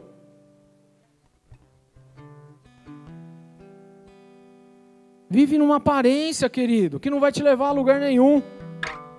Orgulho. E Jesus está falando: meu não é assim, ao contrário, quem quiser tornar-se importante entre vocês deverá ser servo, e quem quiser ser o primeiro deverá ser escravo, como o filho do homem que não veio para servir, para ser servido, mas para servir. Ele está falando, eu, filho de Deus, eu não vim aqui para ser servido, eu estou aqui para servir e dar a minha vida em resgate de muitos. Não é só servir, mas é morrer por muitos e a gente não consegue fazer o um mínimo. O um mínimo. Porque a gente está preocupado com a nossa aparência. A gente está preocupado com o nosso status. A gente está preocupado com o nosso cargo. A gente está preocupado com a nossa influência aqui, entre aspas. A gente está preocupado com um monte de coisa que é só aparência, ao invés de se preocupar em fazer a vontade de Deus. Qual é a vontade de Deus, querido? Desce do salto, desce do andar que você está, vai servir o próximo vai servir o próximo. Se envolva com o próximo. Ajude. Mas a gente não faz isso. Então é muito mais fácil criticar, é muito mais fácil meter o pau, é muito mais fácil falar que não é legal do que você tá lá e ajudar. E fazer acontecer. E as coisas andarem. E você se envolver. E você falar, meu, estou disponível, vamos embora. O que tem que fazer? Rodrigão, como é que eu ajudo aí? Eu quero, não sou do ministério, mas eu vou te ajudar. Estou aí, estou disponível. Cheguei mais cedo, estou de boa. Eu vou ajudar. Você chegar na tua casa e você vira para tua mãe e fala: Ei, mãe, tudo bem? Tudo? Então, deixa que eu lavo a louça aí. Eu estou disponível hoje, eu vou ajudar. Tua mãe vai, vai nem entender o que está acontecendo, porque você é um, um Zé Ruela, que nunca lavou um copo na vida. Nunca bateu um lençol para esticar. Começa a fazer isso, querido. Desce do salto, desce, quebra o orgulho. Sirva ao próximo. Sirva a tua mãe, ao teu pai, aos teus irmãos. Faz diferente, querido. Falou, mãe, vou tomar banho. Beleza, que bom que você vai tomar banho. Não, mas vou lavar o banheiro hoje, mãe. Vai lá e lava o banheiro, joga sabão em pó, cândida, sei lá que você vai, sapólio. Vai, desmaiar lá dentro, mas você vai deixar o banheiro bonitinho para sua mãe. Ela vai até te resgatar com muito, com muito, rindo feliz da vida. Sei lá, meio grog, porque misturou tudo lá. Ela vai te tirar, ai filhinho, não sabe de nada. próxima vez só joga o sabãozinho aí. Espera um pouquinho. Mas ela vai estar feliz da vida, querido. Feliz da vida. Mas a gente é um brucutu. Ainda reclama. Oh, minha roupa não está passada, não lavou, estou sem meia. Ai, que isso, não sei o quê. Porque isso acontece em casa, sim ou não? Ou só na minha? Só na minha? Não, né? Outro dia, quebrou a máquina lá de casa. E está quebrada ainda, deixa Deus tratar. Aí o Heitor e a Melissa toda hora reclamando. Tá bom, vamos fazer o seguinte, vamos separar lá as meias. Separa as cuecas, separa as calcinhas. Separei, e agora? Pega o balde. Põe lá, joga um sabão, deixa de molho, espera meia horinha. Tá bom, e agora? Agora você vai pro tanque e vai esfregar. Não, pai, que isso? Isso aí não faz mais, não sei o que. Não, vai lá, vai dar uma bolha, mas vai ser bom para você. Valorizaram. Não vi ninguém reclamando mais. É legal? A gente precisa aprender a descer do salto. Sabe, querido, nós mesmos, como pais, estamos, estamos estragando os nossos filhos, porque a gente tem privado eles de, de coisas básicas. E a gente está criando um ser orgulhoso, porque a gente não deixa eles fazerem o mínimo que deveria fazer. Não faz. O culpado é a gente, querido. Aí você vem choramingar, ai meu filho isso, meu filho aquilo, tá. O que, que você fez? Vamos lá. Como foi a sua educação? Quantas vezes a chinela cantou dentro da sua casa? Quantas vezes você ensinou que era certo, que era errado? Quantas vezes você falou não para ele? Ai, pastor, como assim falar não? Meu Deus do céu, é impossível, não dá. Como não dá? Aí vem esses caras aí ensinar um monte de baboseira. Deus é, Deus é pai, tudo bem? Ele só falou não, não roubarás, não matarás, não isso, não aquilo, não fala mal, não julgue, não, não, não, não. Deus está errado então? E você está certo? E aí você olha para o teu filho e fala, ah, não vou falar nada para ele, deixa ele fazer, ele tem as vontades dele. Ah, você vai tomar uma saraivada logo, logo, isso sim. E nem reparou. Porque a gente estragou. Porque a gente subiu no salto. A gente não se permite ser conduzido. A gente não aceita que pessoas, querido, olha que louco isso. Porque a tua mãe tem muito mais experiência que você nessa área, tudo bem? e a gente não aceita o palpite da nossa mãe. Porque a gente acha que agora a gente sabe mais do que ela. Onde já se viu isso? E a palavra de Deus fala que na multidão de conselhos há sabedoria, mas não é na, de conselhos ridículos. Quando ele está falando ali que na multidão de conselhos, ele está falando de uma multidão de anciãos de pessoas que estão vividas na vida, que têm experiências, que têm boa índole, caráter.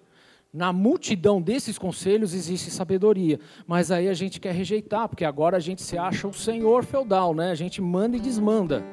E a gente pode fazer todas as coisas. Querido, a gente está trabalhando só o orgulho no nosso coração e ensinando isso para os nossos filhos. Mas o que Deus falou que tem que fazer o quê? Quer ser o primeiro, seja o último, quer ser importante, sirva ao próximo. Mas a gente não faz nada disso. E estamos estragando uma geração. Imagina como vai ser a próxima geração. Se a gente não corrigir hoje as nossas atitudes. Se a gente não melhorar hoje o que nós estamos fazendo. Se nós não sermos crentes de verdades hoje, querido. Porque existe crentes, existe hoje é, estudos que em 2040, 39, sei lá, o país vai ser o maior país evangélico. que baboseira.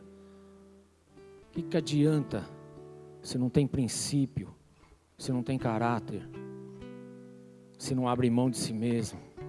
Não adianta fazer parte de uma estatística linda, querido, mas ser corrupto, ser preguiçoso, ser avarento, ser idólatra, ser orgulhoso. Do que adianta, querido? E a gente precisa aprender a lidar com essas coisas. Para finalizar, abra aí comigo em Filipenses.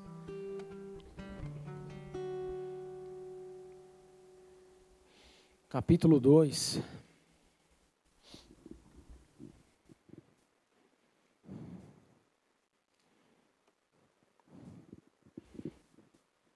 Vira aí para a pessoa do teu lado para virar. Ela quer ser maior? Seja o último. Quer ser importante? Então sirva. Tudo bem? Sirva. Sirva.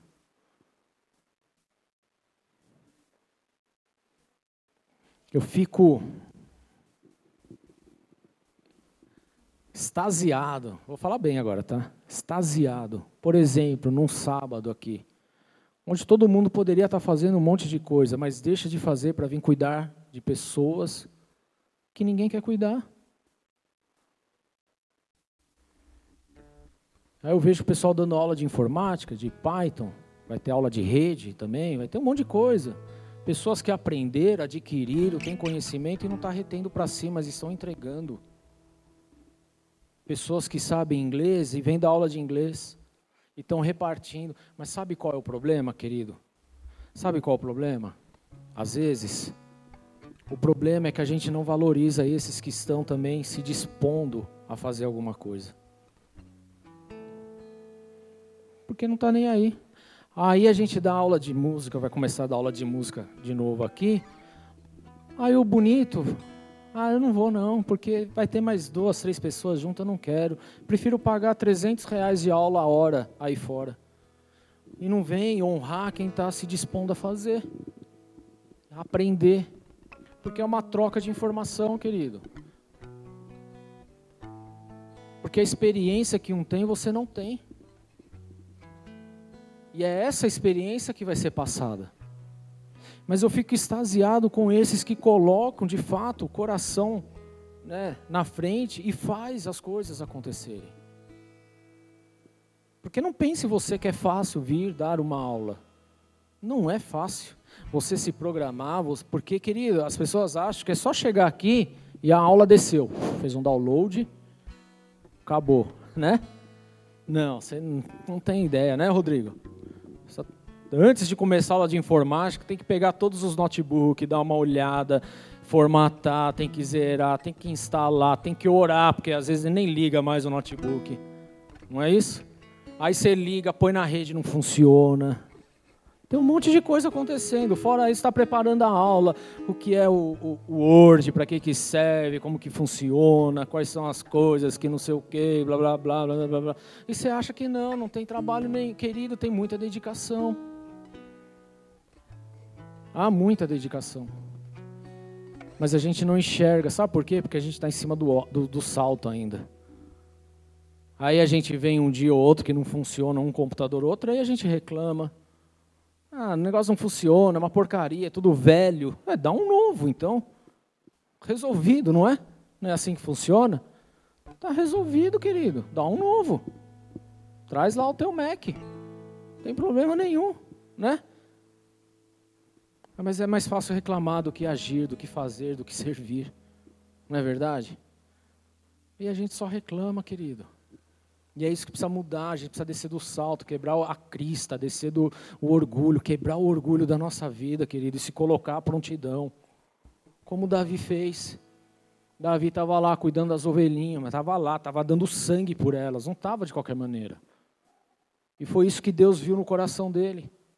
E o que, que Deus hoje, olhando para os nossos corações, Ele tem contemplado, Ele tem visto?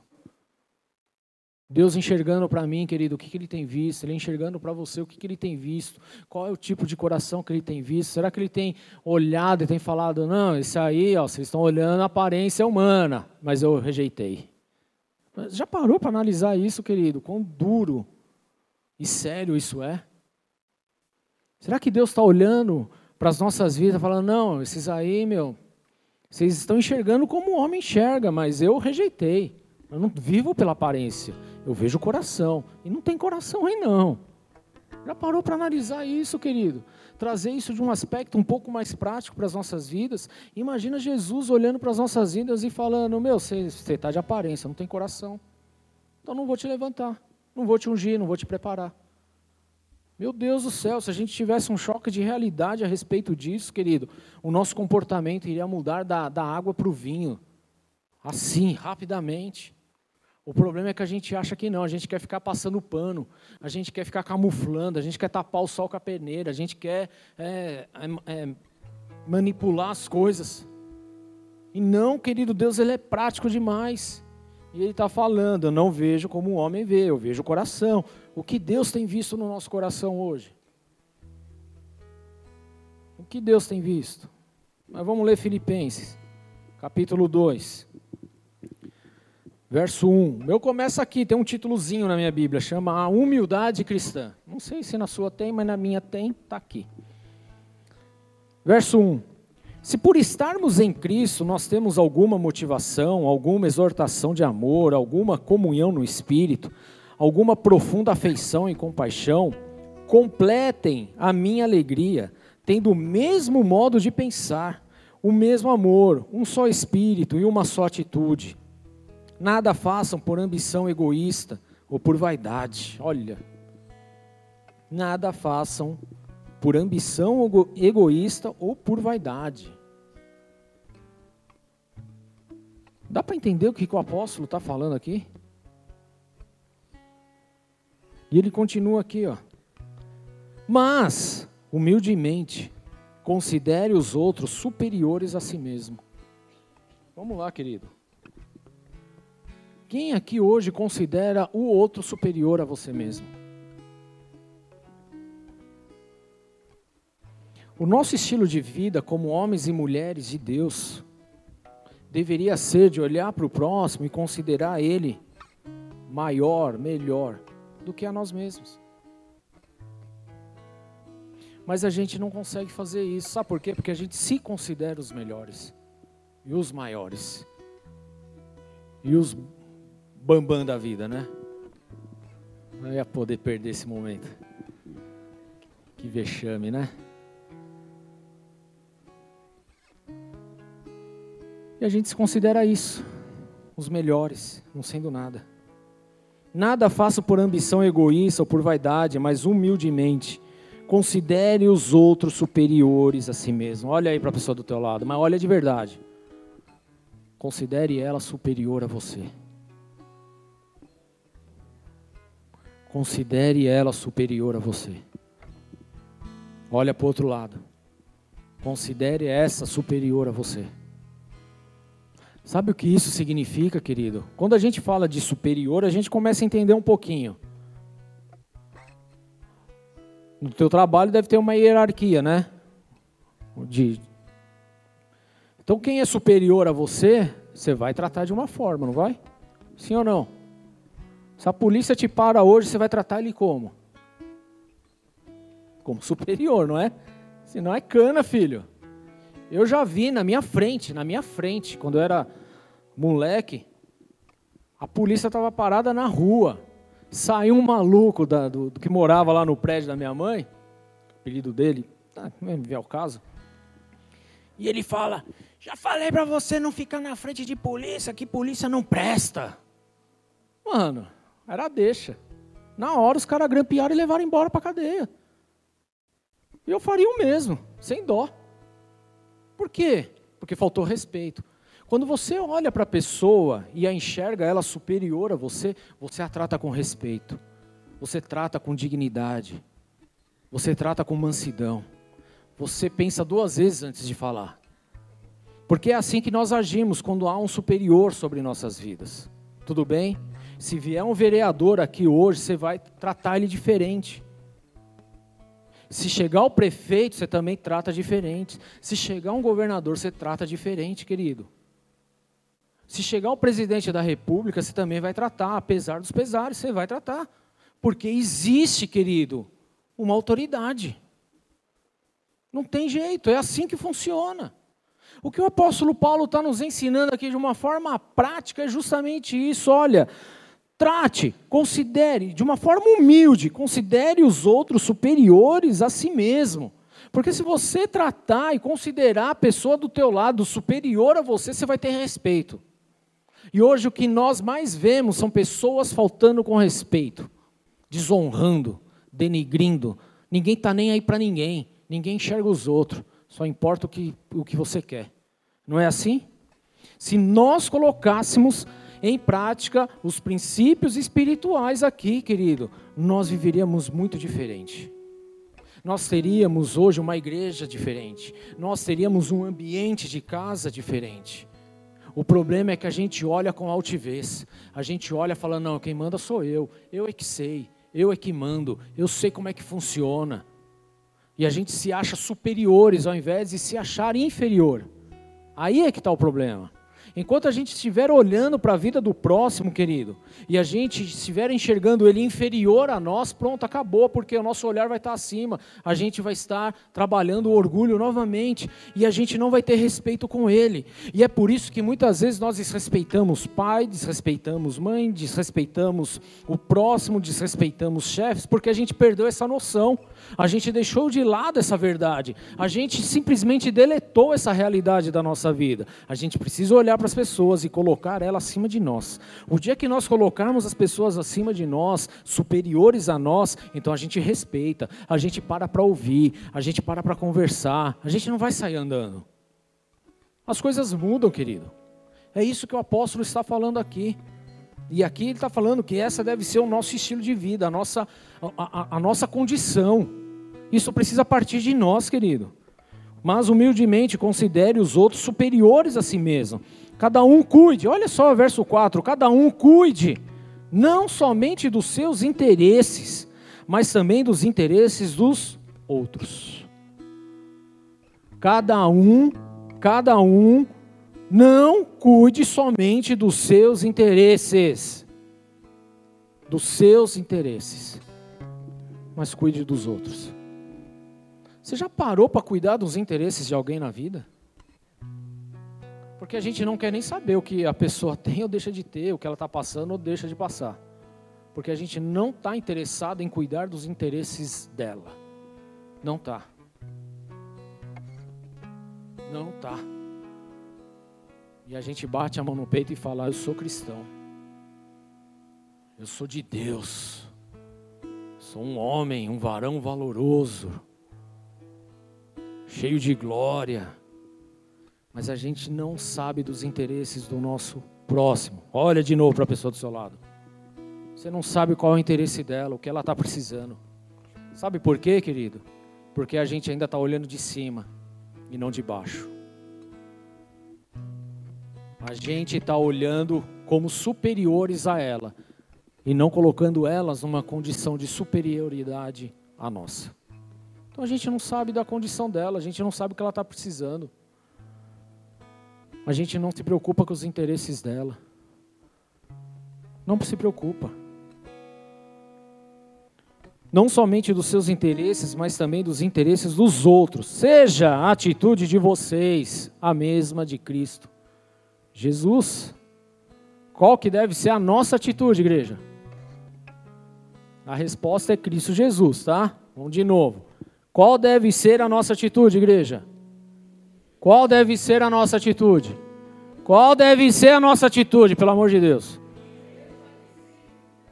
A nossa atitude precisa ser a mesma de Cristo Jesus. Verso 5, 6 que, embora sendo Deus, não se considerou que o ser igual a Deus era algo a que devia pegar-se, mas esvaziou-se a si mesmo. Se esvaziou de si mesmo, querido. Isso é ver os interesses do outro. Vindo a ser servo, tornando-se semelhante aos homens, e sendo encontrado em forma humana, humilhou-se a si mesmo, ainda como homem, como forma humana, e foi obediente até a morte e morte de cruz.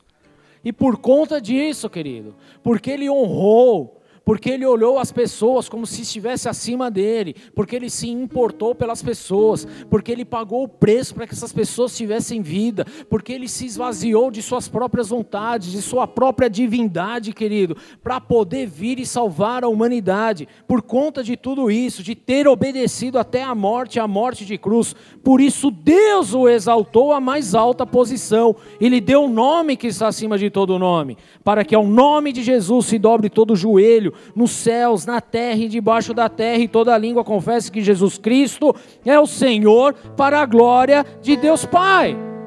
Seja a nossa atitude como a atitude de Cristo, igreja como atitude de Cristo que se esvaziou a si mesmo e passou a ser servo. O que nós precisamos? Se esvaziar de nós mesmos, do nosso orgulho, da nossa vaidade, querido, para sermos servos. É isso que nós precisamos fazer.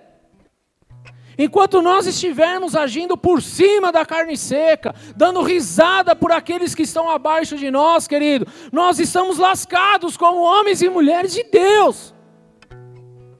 Precisamos urgentemente voltar a viver o princípio de Deus, que se esvaziou e veio a ser servo, e na, na condição humana humilhou-se a si mesmo, humilhou-se a si mesmo e foi obediente. Querido, não tem coisa mais linda do que ser obediente. Não tem. Você quer ser reconhecido? É só ser obediente. Você quer ter um nome conhecido? Precisa ser obediente. Por que, que o nome de Jesus ele é sobre todo nome? Porque ele abriu mão de tudo que ele tinha, de todo o poderio que ele tinha. Ele abriu mão de tudo, querido. Ele foi servo, ele foi obediente, ele cuidou do próximo, ele agiu em favor do próximo. Ele não veio aqui para esse mundo para bel prazer dele, não. Ele não veio aqui, querido, e padecer e morrer para que ele fosse exaltado, não. Ele veio aqui para uma coisa específica: salvar a humanidade. Só que para salvar a humanidade, ele teve que deixar a sua condição de glória no céu. Ele teve que se tornar homem, como homem, ele se tornou um homem humilde, ele se humilhou. Se humilhou e foi obediente. Ele não saiu passando por cima dos outros, ele foi obediente, querido. Ele ensinou o que era certo, o que era correto. Ele colocou o próximo acima dele. Querido, se ele não tivesse colocado o próximo numa condição acima dele, ele não teria cuidado do próximo. Davi não foi levantado como rei de Israel, querido, se ele não tivesse colocado acima dele as outras coisas, tudo bem, mas ele respeitava. Tanto que ele não foi rei do dia para a noite. Ah, Samuel apareceu, ungiu ele, mandou chamar. O pai esqueceu, mas mandou chamar, chamou, venha, você é o rei de Israel, olhe sobre a sua cabeça. Ele não foi rei naquele momento, querido. Pelo contrário, ele passou lutas, ele passou por poucas e, e boas também ali. Saul queria matar ele a todo momento e ele teve a oportunidade de aniquilar a vida de Saul, mas ele falou: "Quem sou eu para tocar no ungido de Deus? Quem sou eu para tirar a vida dele?" É isso que falta hoje na humanidade, em homens e mulheres de Deus, querido. Porque a gente olha para a vida do próximo, a gente quer derrubar, a gente quer passar por cima, a gente quer tomar o lugar dele. Ao invés da gente simplesmente falar, não, quem sou eu para tocar no ungido de Deus? A gente tem que descer do salto, querido. A gente tem que colocar na nossa, na, no nosso lugar. A gente precisa olhar as pessoas de, de baixo para cima, querido. Respeitando as vidas. É colocar em prática os princípios espirituais. É isso que nós precisamos fazer como igreja. Quando nós colocarmos essas coisas em práticas, querido, sabe o que vai acontecer? Haverá um reboliço tão grande no mundo espiritual que vai ser impossível, querido, aonde você passar, não alcançar vidas para Jesus.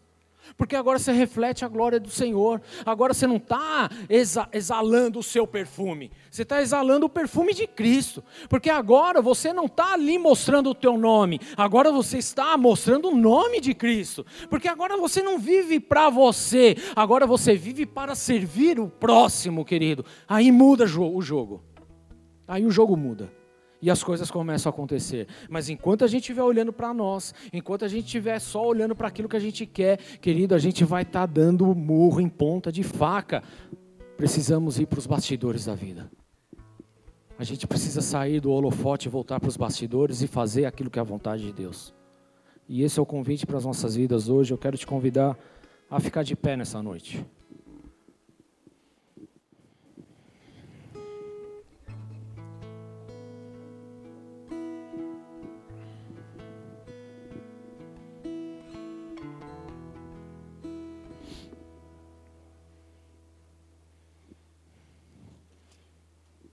Seja a atitude de vocês a mesma de Cristo Jesus, que, embora sendo Deus, não considerou que o ser igual a Deus era algo a que devia pegar-se. Mas esvaziou-se a si mesmo, vindo a ser servo, tornando-se semelhante aos homens. E sendo encontrado em forma humana, humilhou-se a si mesmo e foi obediente até a morte e morte de cruz. Eu não sei o quanto você acha de si mesmo, querido. Mas eu sei de uma coisa. Deus ele está procurando quem está com o coração disponível. Deus está procurando por aqueles que não acham nada de si, que apenas está disponível, que apenas está com vontade, que apenas quer fazer o que é certo aos olhos de Deus. Deus não está procurando quem quer se aparecer. Deus não está procurando quem quer ser conhecido. Deus está procurando, querido, quem está disposto a renunciar a si mesmo.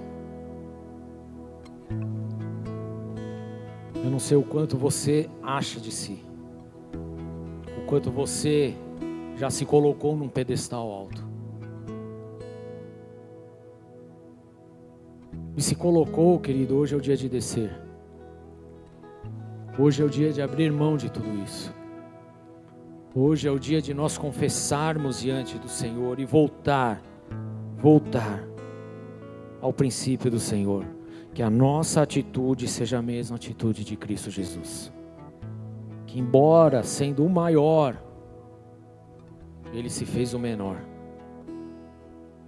Que, embora sendo grande, se fez servo. Essa tem que ser a nossa atitude.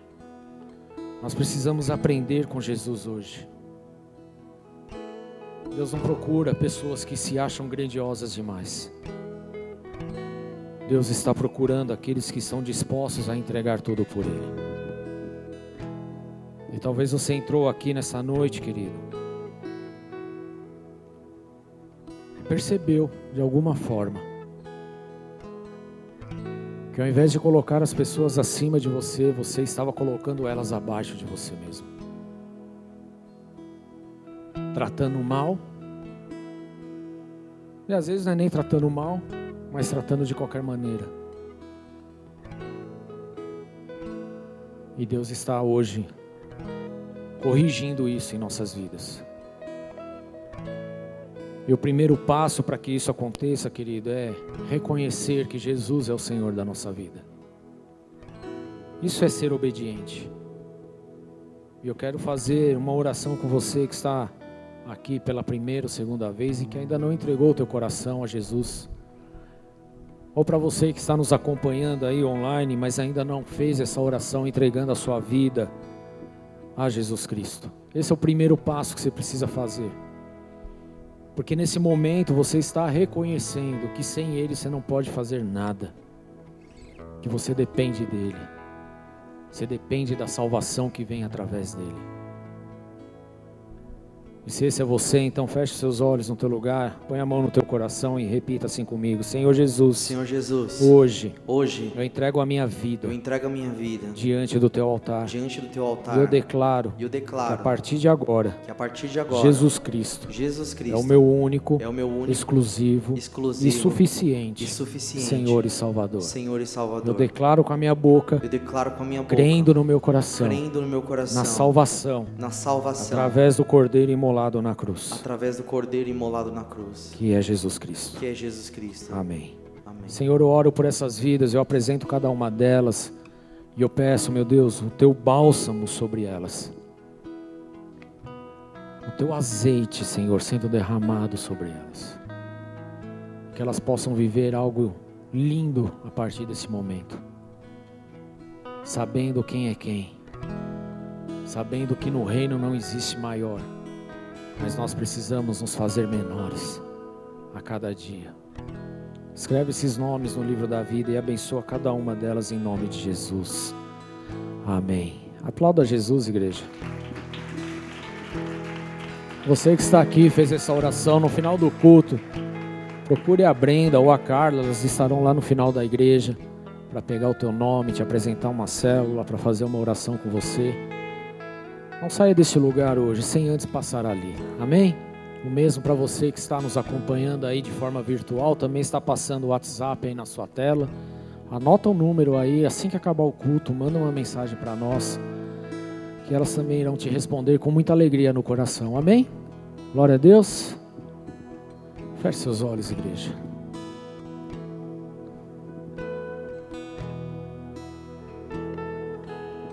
O orgulho ele vem de forma muito fácil no nosso coração. em pequenas situações, em pequenas atitudes, em pequenas decisões. E ali Ele vai fermentando a nossa vida. E Deus Ele nos trouxe aqui hoje justamente para a gente se colocar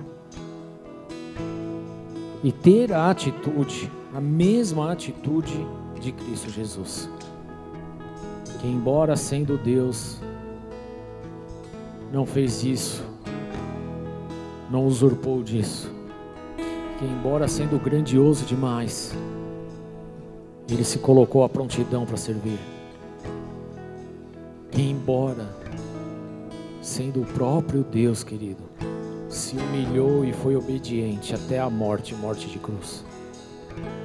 É o que nós precisamos colocar em prática em nossas vidas. Deixar de olhar para nós mesmos e olhar um pouco à nossa volta para a necessidade do nosso próximo. Olhar para as pessoas que chegam à nossa vida e não olhar mais com um olhar de superioridade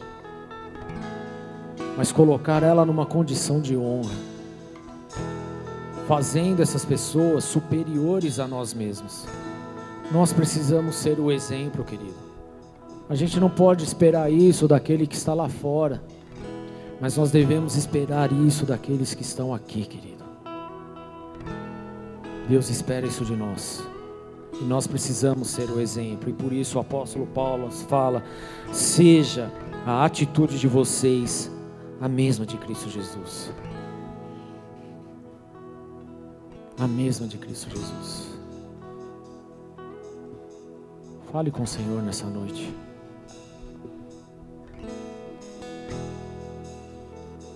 Fale dos princípios que foram quebrados. Do orgulho que dominou tanto a vida. Da soberba que tantas vezes chegou ao nosso coração. Pai, nós estamos aqui nessa noite.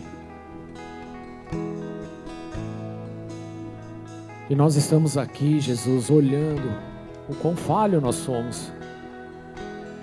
Que mesmo não sendo nada, Jesus, a gente quer ser algo. E para ser esse algo, a gente não tem se importado com o próximo. E o Senhor rejeita tudo isso. Tem misericórdia de nós, Espírito Santo de Deus. Porque nós temos escarnecido a vida dos nossos irmãos. Nós temos desonrado o nome de Cristo com as nossas atitudes. Nós temos olhado muito para nós e pouco para o Senhor. Temos olhado muito para as nossas vontades e nada para o teu reino. Mas hoje, Espírito Santo de Deus, nós queremos pedir perdão diante do teu altar. E mais do que isso, Jesus, não é só o fato de pedir perdão, mas é de ter uma atitude diferente a partir de agora. É isso que nós buscamos, Senhor. Nós queremos viver segundo a tua vontade. Nós não queremos viver de uma aparência robusta como eram os irmãos de Davi. Davi era o menor, era o caçula, mas era o que estava com o coração de verdade no Senhor. Que independente de onde ele estivesse, lá ele estava fazendo algo com zelo, com amor, com alegria. E que assim, Senhor, seja nas nossas vidas também. Tira os holofotes de nós. Não queremos ser reconhecidos, não queremos ter o nosso nome no hall da fama. O que nós queremos, Senhor meu Deus, é poder servir, ensinar, estar disposto a agir como o Senhor agiu, ter a mesma atitude de Cristo Jesus, que se esvaziou de si mesmo, nós nos esvaziamos de nós, Senhor da nossa vaidade, do nosso orgulho, da nossa humanidade. E nós damos espaço tão somente para Ti nessa noite. E que a partir de agora, Senhor, nós possamos olhar Ah, Senhor meu Deus, não apenas para os nossos interesses, mas para os interesses dos outros, Senhor. Que agora, Senhor meu Deus, nós não façamos mais nada por ambição, por, por egoísmo, por vaidade, mas que de uma forma humilde, Senhor, possamos considerar os outros superiores a nós mesmos, meu Pai. Que essa palavra não se perca, mas que nós possamos, meu Pai, ah, Senhor, vivenciá-la, Senhor meu Deus, a cada dia de nossas vidas, em nome de Jesus Cristo que nós não sejamos mais os primeiros, mas que sejamos os últimos e dispostos a servir a todos aqueles que estão à nossa frente, meu Pai. É essa oração que nós fazemos, Senhor meu Deus. Nós não queremos uma aparência de evangelho, nós queremos viver a essência do evangelho de Cristo Jesus. Por isso, vem nessa noite, Espírito Santo de Deus, sobre as nossas vidas, Senhor meu Deus, nos conduzindo de uma forma plena, meu Deus, e que essa semente, meu Pai, não se perca no decorrer dos dias, mas que ela, Senhor, produza o seu fruto dia após dia, em nome de Jesus Cristo, meu Pai. Assim nós oramos diante do teu altar, Senhor, para a glória do teu santo nome, Jesus. Vamos adorar. Eu não preciso ser conhecido por ninguém. A minha glória é fazer com que conheçam a Ti.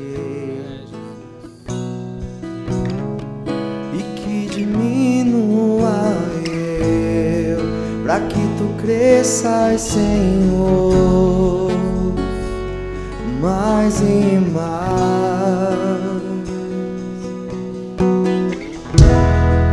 E como serafins que cobrem um rosto ante a ti. Escondo o rosto para que vejam tua face em mim.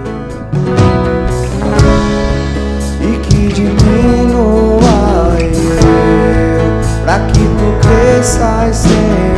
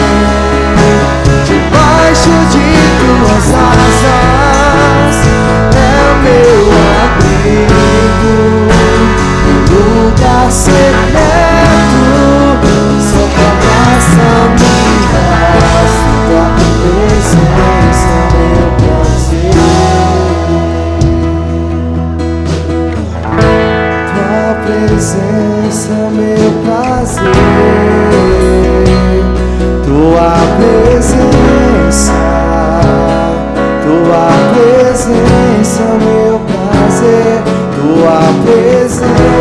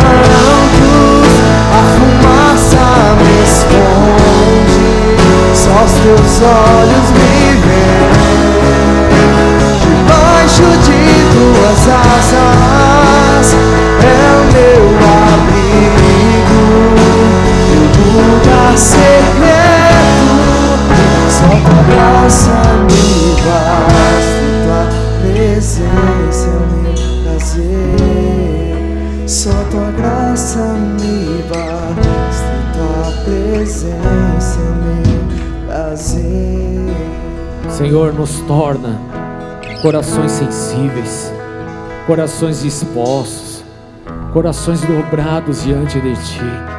Nós pedimos a Ti, Espírito Santo, nos ensine a respeito dessas coisas, porque nós temos dificuldade, Senhor. Nós temos o nosso coração endu- endurecido.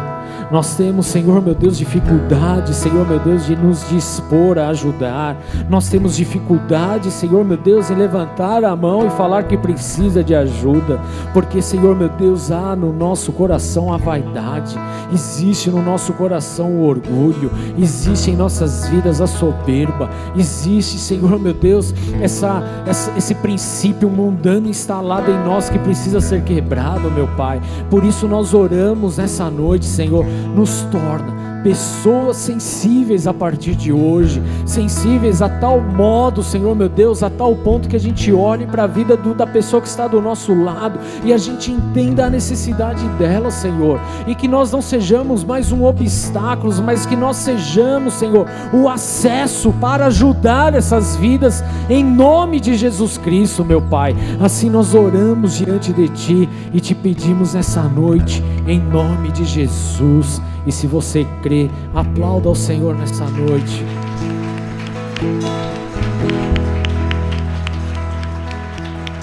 Aleluia.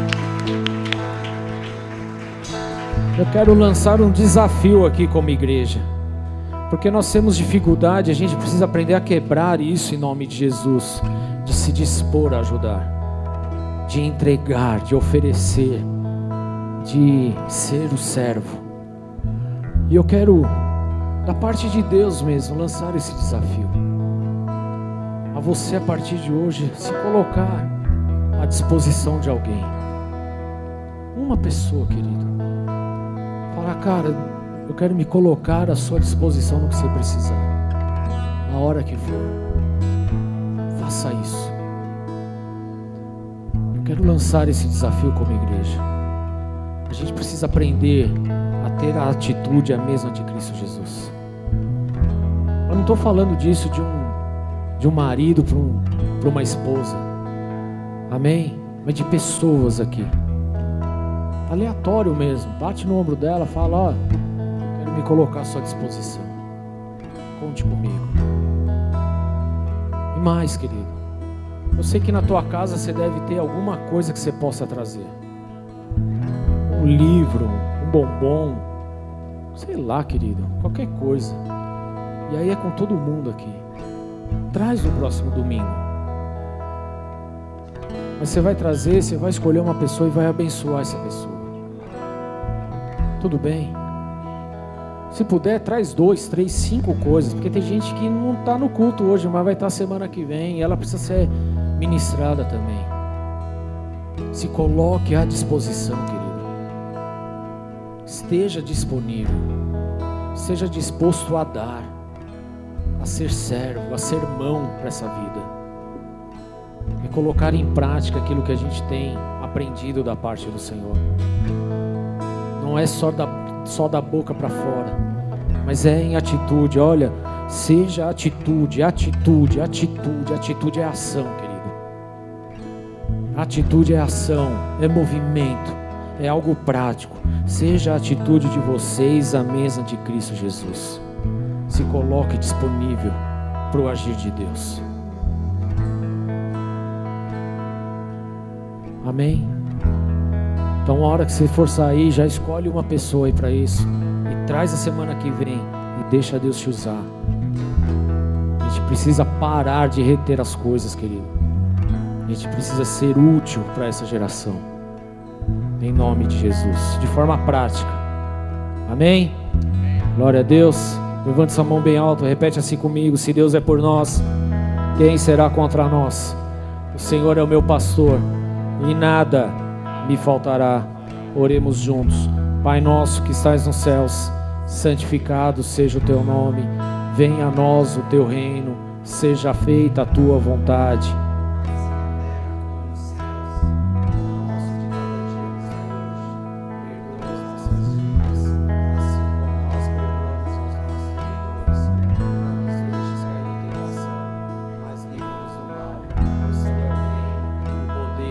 a glória para sempre.